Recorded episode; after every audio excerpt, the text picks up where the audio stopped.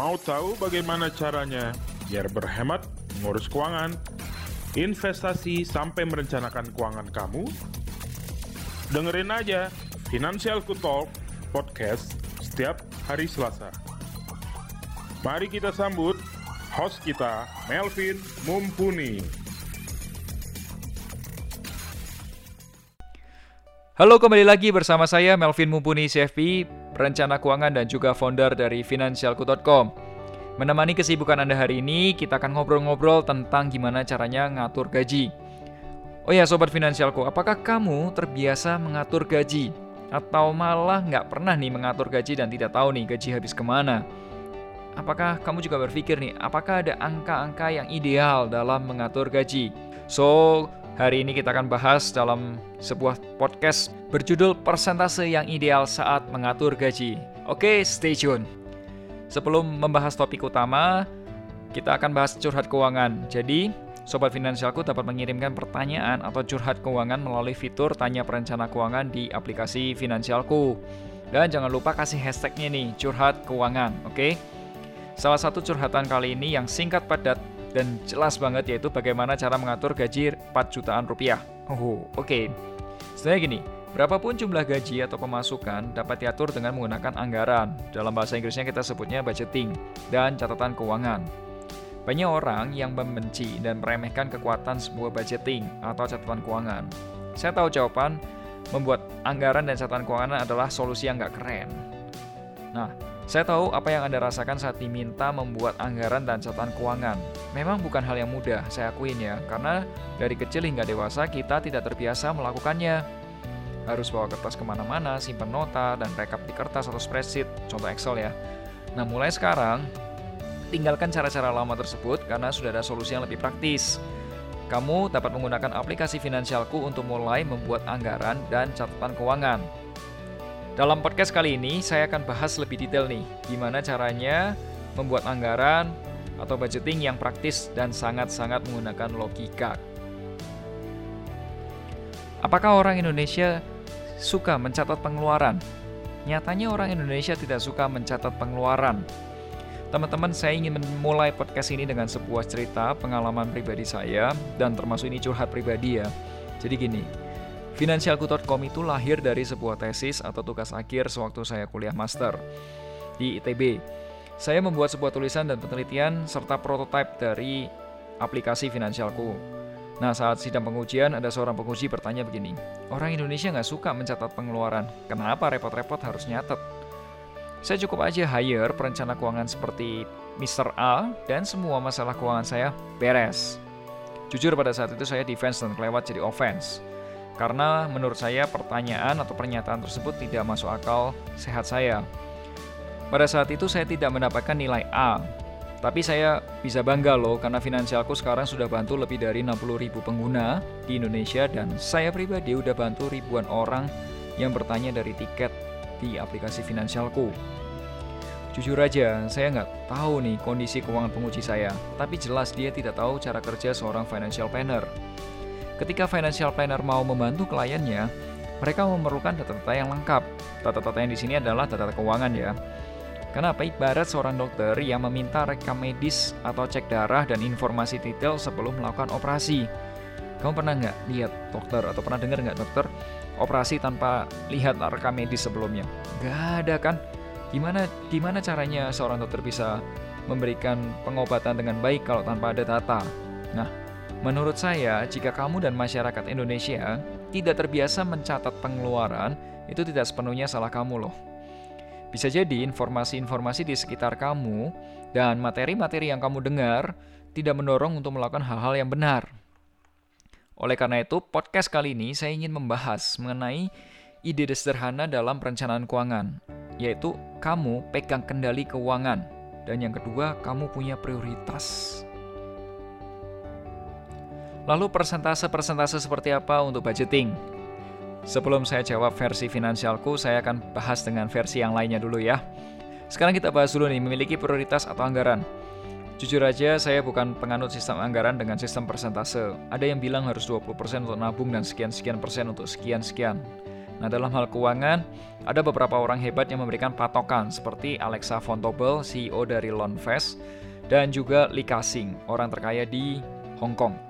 Nah, Alexa von Tobel itu punya percentage 50 30 20. Apa itu? Yuk kita bahas. Jadi gini, menurut Alexa von Tobel, harusnya 50% penghasilan kamu itu digunakan untuk kebutuhan hidup bulanan seperti belanja rumah tangga, makan, listrik, air, telepon, dan transportasi. Pokoknya untuk kebutuhan hidup kamu.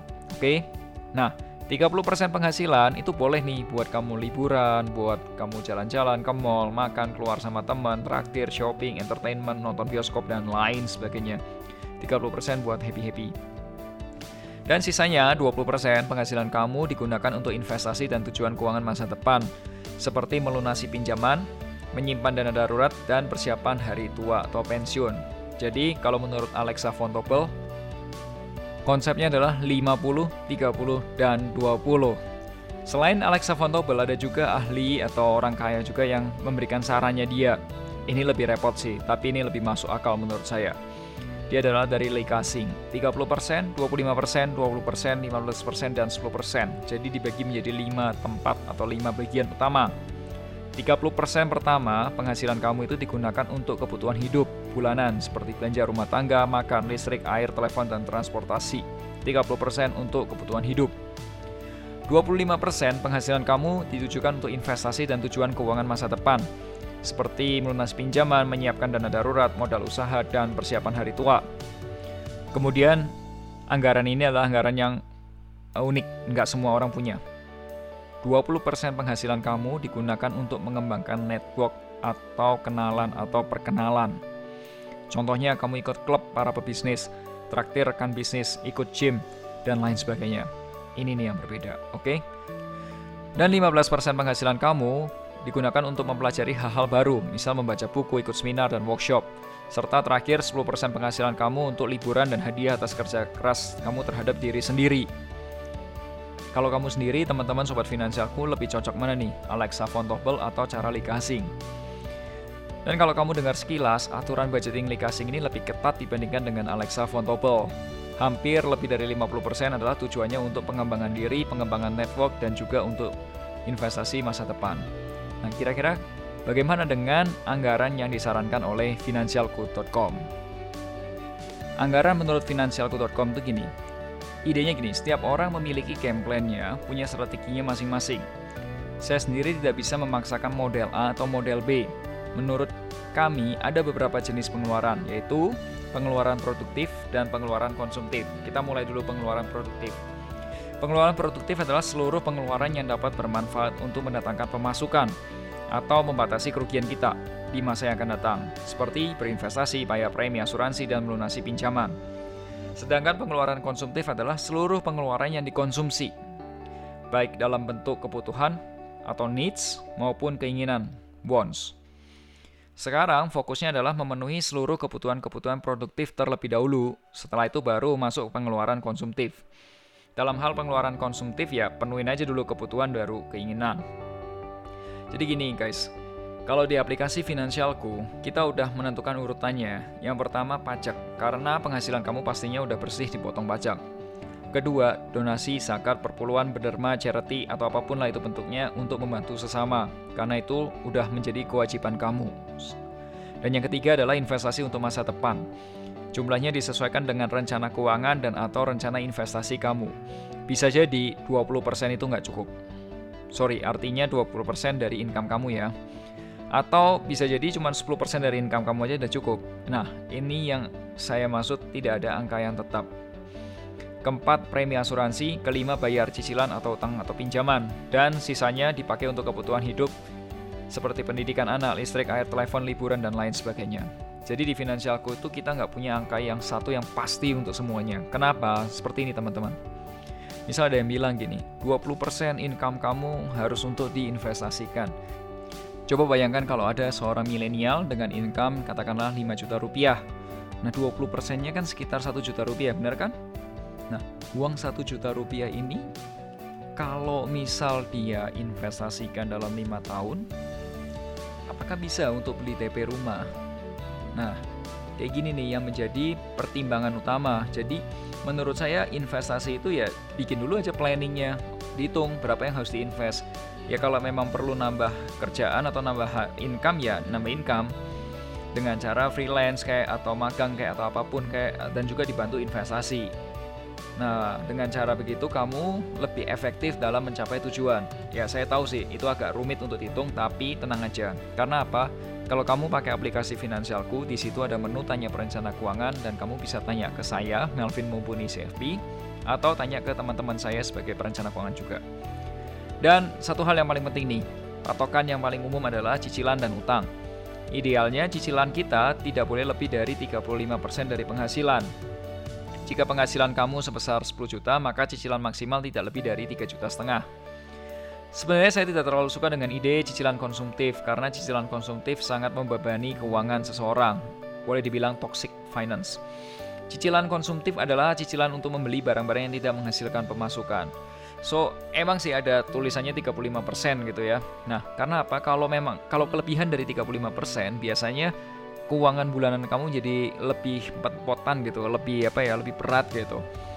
So, guys, kalau kayak gitu yang harusnya kamu lakukan sekarang ini adalah buat anggaran terlebih dahulu. Nah, setelah buat anggaran, anggaran sendiri nggak akan jalan maksimal. Kamu perlu mencatat pengeluaran kamu Nah, kalau kamu pakai aplikasi finansialku, setelah kamu punya anggaran, kamu nyatet keuangan kamu secara rutin setiap bulan. Kalau ada pengeluaran yang sudah melebihi budget atau sudah 90% dari budget kamu, dia akan ada notif otomatis. Nah, itu yang saya suka. Kenapa saya sendiri pakai aplikasi finansialku karena ada notif-notif itu. Jadi pengeluaran saya tetap in control. Ya, siapa tahu kamu juga bisa pakai ya dengan cara yang sama. Saya sendiri percaya sebenarnya keuangan individu dan keluarga tidak sekaku keuangan perusahaan atau corporate finance. Ada dua kunci utama yang harus kamu miliki untuk sukses secara keuangan, yaitu satu, memegang kendali 100% keuangan kamu, dan kedua, memiliki prioritas.